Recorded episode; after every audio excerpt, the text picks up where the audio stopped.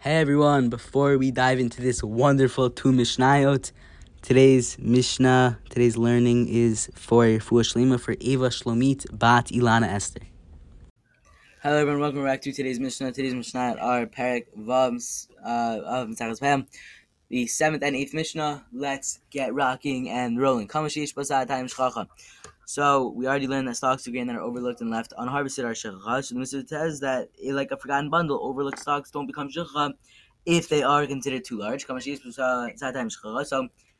there's a section of standing grain that contains a volume of two sel or more, and one forgot to harvest it, the whole word of shechacha comes from the word shchacha, as in shachach, like to forget. Ina shikha. It's not considered shikha. Just as there's a two sale limit for forgotten bundles, there's a two sale limit for uncut stocks. In basad time aval hi ru'uya last basad time. If the uncut grain does not contain two sa'ah, but it would have been fit to produce two sa'ah, had it been thicker and a better quality, it is not shikha. For example, some stocks of barley were left uncut. Afilu hi shel tofach.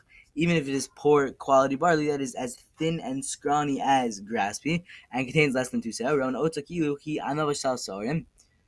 we view it as if he it contains full size barley kernels. If these kernels would contain two sel, had they been the full size, they're not considered shukha.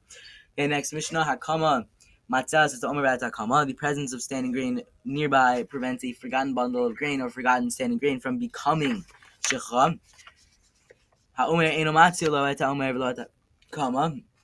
Where, however, the presence of an uncollected bundle of grain does not prevent the bundle of grain or standing grain that was forgotten nearby from becoming shechach.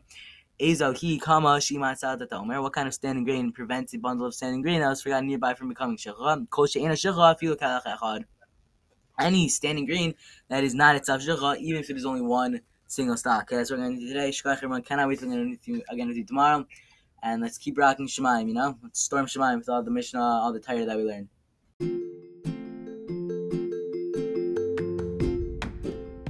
Shalom Chaverim! You just listened to an episode of the Mishnah with Charlie Breda.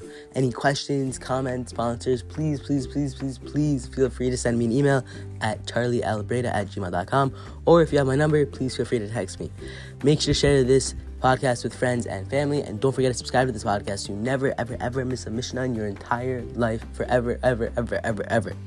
Have a wonderful and gishmak rest of your day. Oh, and P.S. You're awesome.